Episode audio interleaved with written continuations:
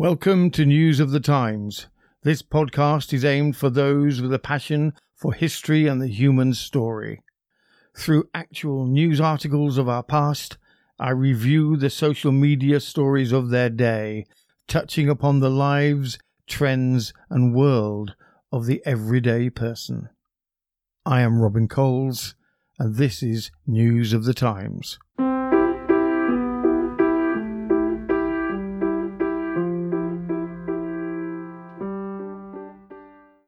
The time, 1726 to 1728. The headlines Mary Toft from Godalming causes a sensation by purporting to give birth to 16 rabbits. Jonathan Swift's novel Gulliver's Travels is published. It sells out within a week.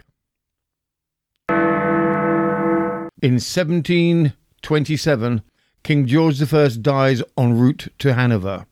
His son, George, Prince of Wales, becomes King George II of Great Britain.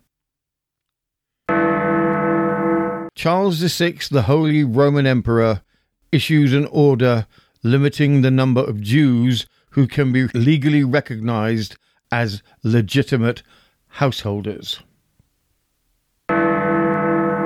Sir Isaac Newton dies.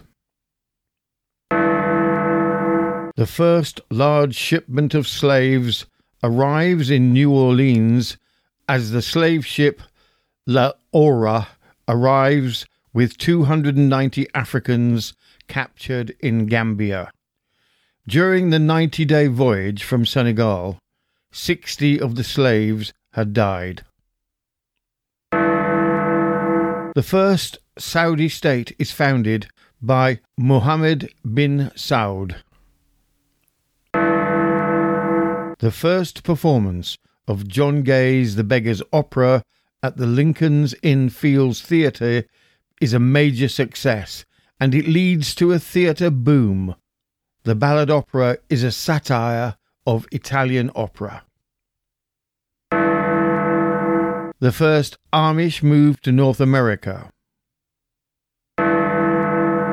Explorer James Cook dies.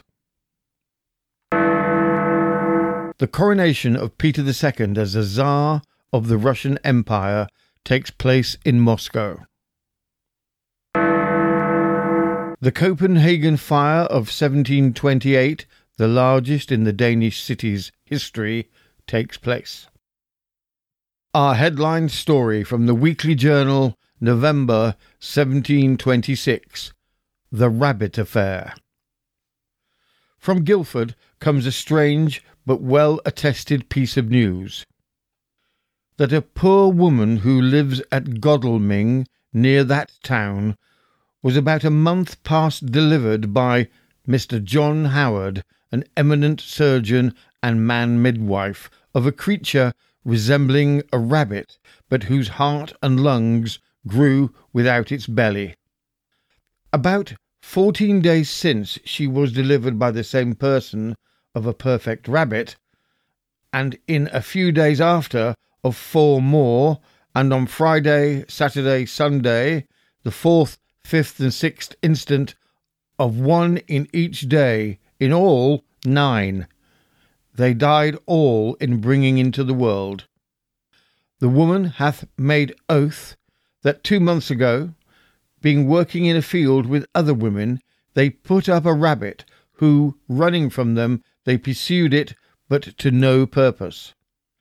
This created in her such a longing to it that she, being with child, was taken ill and miscarried, and from that time she hath not been able to avoid thinking of rabbits. People, after all, differ much in their opinion about this matter, some looking upon them as great curiosities, fit to be presented to the Royal Society, etc. Others are angry at the account, and say that if it be a fact, a veil should be drawn over it as an imperfection in human nature. From Stanley's newsletter, December 1726.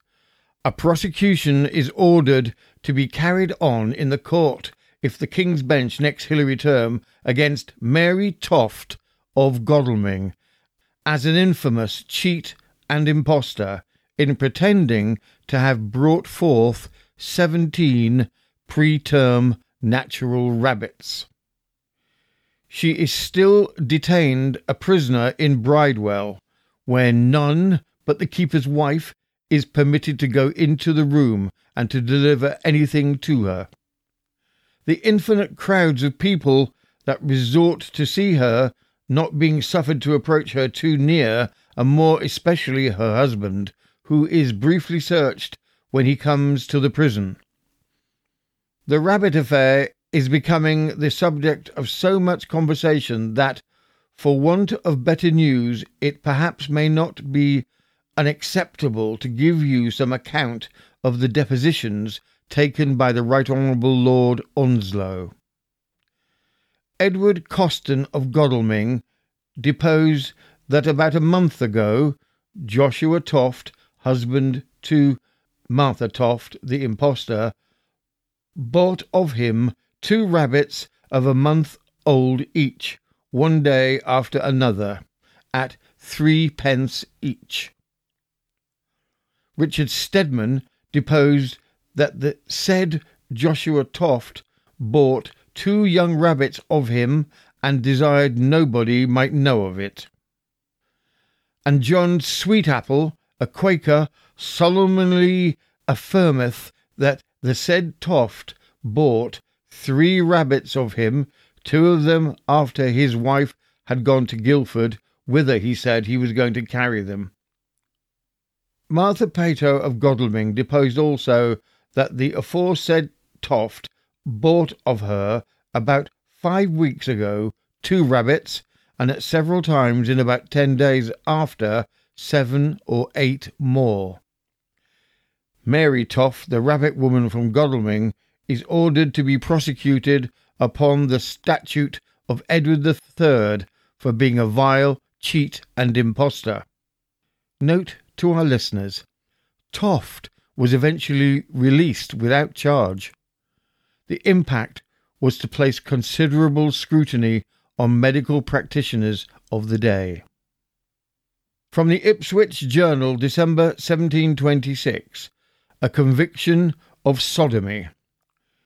James Williams, alias Settlement Mary, an Irishman, was tried and convicted at the Old Bailey upon an indictment for assaulting one of the youths who are called the children of the King's Chapel with intent to commit detestable crimes of sodomy.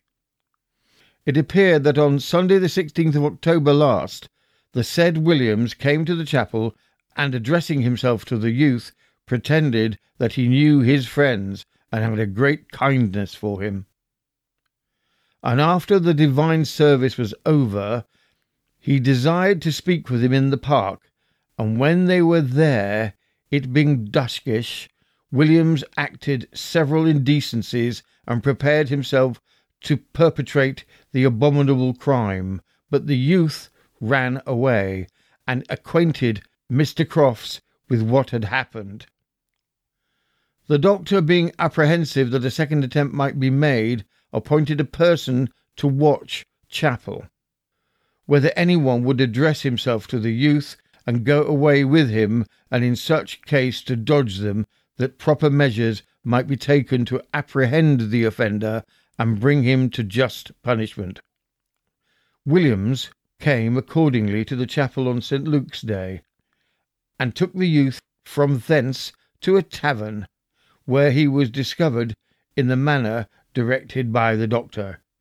He is said to have made such an attempt once upon a, a young lad in the Charter House, and to have stood in the pillory for the like crime about twelve years ago. Williams, convicted for attempting to commit sodomy with Henry Lloyd, one of the children of the King's Chapel, was sentenced to stand on the pillory at Charing Cross and is to be transported, being likewise convicted of a single felony. Advertisement from the Ipswich Journal, January 1729. From John Danford. Where, as it is, it was advertised in this paper on November the 2nd that Elizabeth, the wife of John Danford, had eloped from her said husband and carried with her several household goods and money.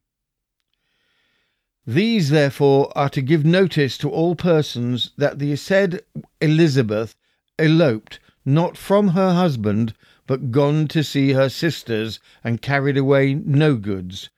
But I did this in my passion, which I now repent. She shall have the same liberty as a wife ought to have. Signed, John Danford. From the Ipswich Journal, December 1726. Weather. We learn from several parts of the country that the snows are so deep and the roads so exceedingly bad that travellers go in danger of their lives. From the Ipswich Journal, November 1726. Dead infant found. Yesterday morning, a newborn child was found dead in the foot of the lane upon which the ports of this city were shut and a strict search made for the murderer. From the Newcastle Courant, May 1729. Prison Maintenance Allowance. All confined debtors are for the future to be allowed from one shilling and sixpence to six shillings per week by their plaintiffs to maintain them in prison. From the Ipswich Journal, January 1728. The Poor in London. A gentleman in Queen Street by Oxford Road, having had a list of names of four hundred of the poor of that neighbourhood, ordered each a bushel of coals, a half peck loaf, and a pound of cheese, which has been distributed amongst them accordingly. From the Ipswich Journal, December 1728. Sickness warning. We have an account from Warwickshire that there is a sickness there which carries off great numbers of people, and that most of them die raving mad. From the Ipswich Journal, December 1728. Performance. Last night, the Beggars' Opera was acted at the theatre in Lincoln's Inn Fields by children under ten years old, most of whom performed to admiration of their audience, which was honoured by His Royal Highness's presence, and which was very numerous.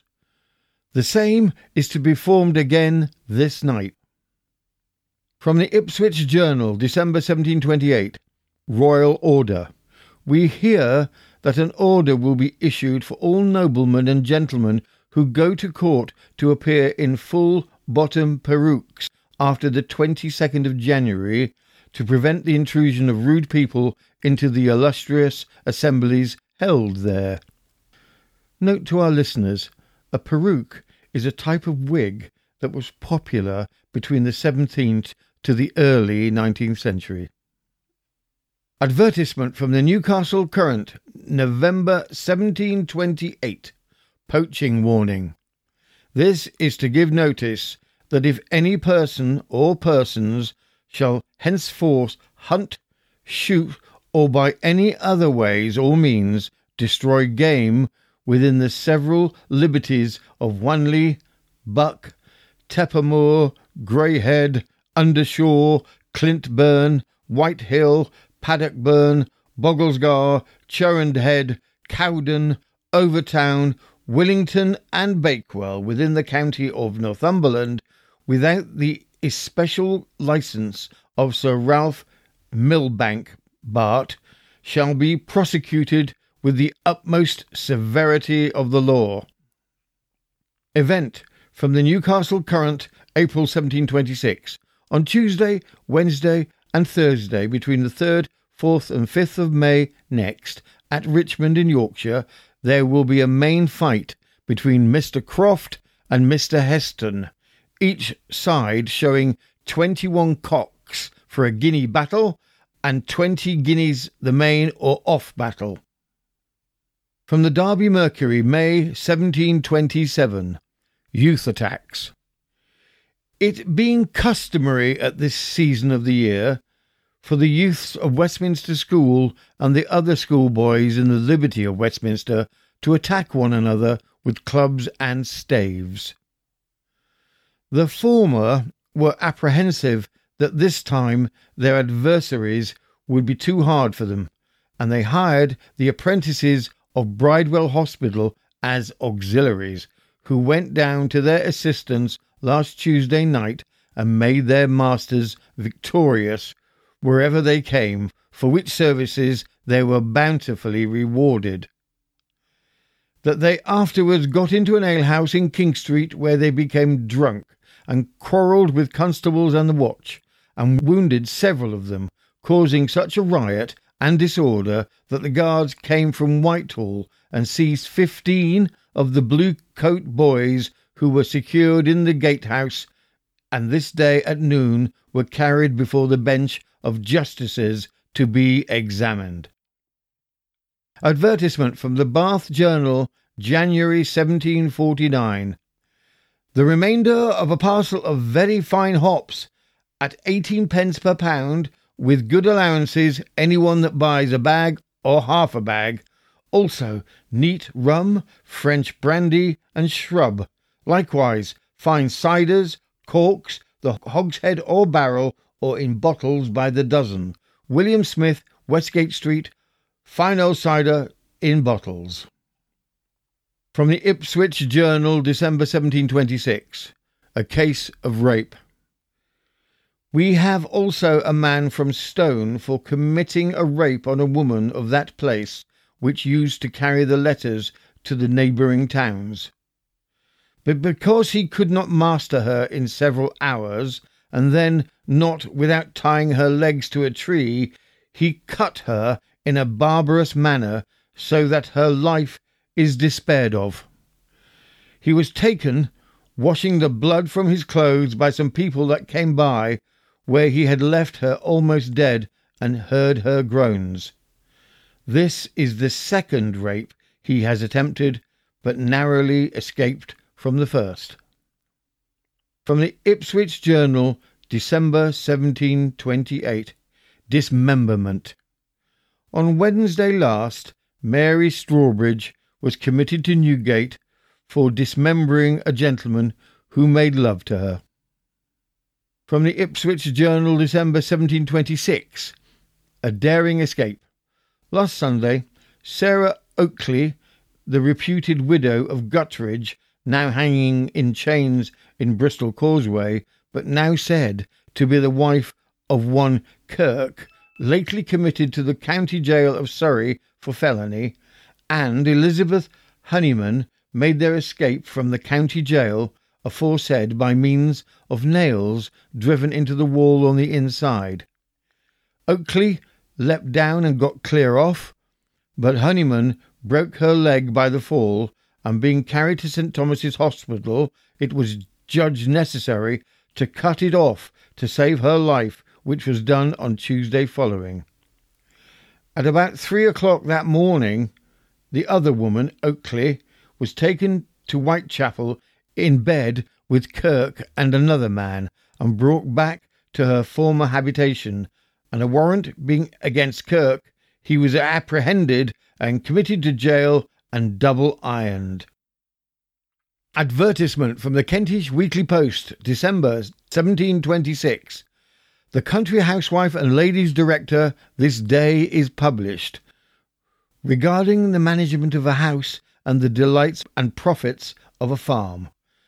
Containing instructions for managing the brewhouse and malt liquors in the cellar, the making of wines of all sorts, directions for the dairy in the improvement of butter and cheese, the feeding and making of brawn, the ordering of fish, fowl, herbs, roots, and all other useful branches belonging to a country seat, in the most elegant manner for the table.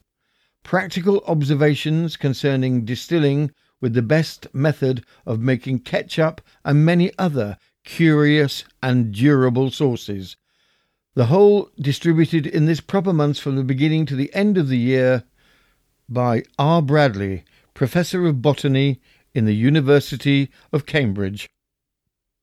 From the Kentish Weekly Post, December 1726, General Sessions. At the General Sessions of the Peace on Thursday for the city and the county of Canterbury, one woman was convicted of a felony, was then burnt in the hand, and committed to Bridewell of the said city to hard labour for five months. Also, another woman was convicted of petty larceny, was sentenced to be publicly whipped at the corn market this day and then to be discharged. From the Ipswich Journal, December 1728, Bodies Found. The North Mail came in late last night, by which we have an account from Edinburgh of the 26th that the Devers fishing for the spoils of the Dutch ship cast away in the Western Sea of Scotland had found in and about her the dead bodies of 240 men, many of whom heads and hands were eaten off. The bodies were brought to land and buried. From the Ipswich Journal, December 1726, Sentences of Death. Last night, the sessions ended at the Old Bailey when four persons received sentences of death. William Miller for a robbery on the highway, Edward Rowland for horse stealing, Jane Crumney for privately stealing a guinea and seventeen shillings, and Grace Baldwin for shoplifting. From the Ipswich Journal, December 1728. The party of soldiers that were relieved last Saturday at Hampton Court in their return to London assaulted a poor invalid who has a little hut near the halfway house from Putney to Kingslow and dangerously wounded him in the head, then broke some of his bottles and drank his liquor. And the next day the poor fellow was brought to town to apply for redress. From the Ipswich Journal, December 1726. His Majesty has been pleased to remit the punishment of one Thomas Mulliner of Colonel Harrington's regiment of foot, tried here for desertion. Two, twelve hundred lashes, fixed one hundred at a time. Advertisement from the Kentish Weekly Post, December 1726. Just arrived from Bristol. A quantity of Bristol hot well water, being very fresh and good, at four shillings per basket. Inquire of Mr. James Burrell in Hillgate in Gateshead. In international news, from the Newcastle Courant, November 1728, Copenhagen, we hear a regulation will shortly be published for taking the rents of houses and lodgings which since the late great fire are risen to an excessive price.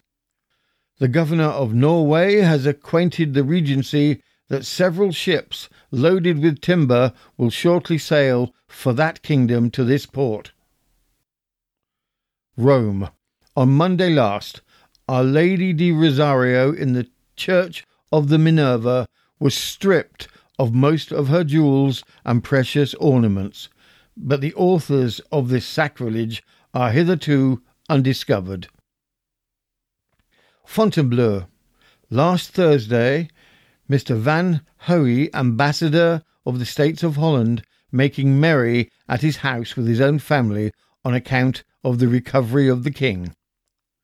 Three pages of the great stable and two private gunmen of the horse guard passing by about twelve at night and hearing the music did rudely force their way into the house and went directly to the room where the ambassador's lady was, which they entered without as much as taking off their hats.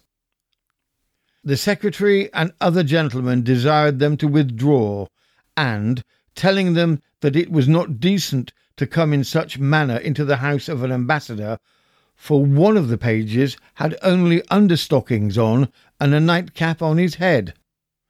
But all their persuasions proved vain, and the servants at last were obliged to push them out, whereupon they all drew their swords and made much disturbance. The next day the ambassador went to the house of the keeper of the seals to complain of the insult, but did not find him at home. Some time after this, the minister came to His Excellency and told him on the part of the king that His Majesty, having already been informed of this insolent action, had caused the offenders to be put under arrest. The said ambassador had since desired the king to pardon them, but His Majesty is resolved that they shall remain six months in jail, and would have punished them more vigorously if all the foreign ministers had not jointly interceded for them. You have been listening to the news of the times 1726 through 1728, and I am Robin Coles.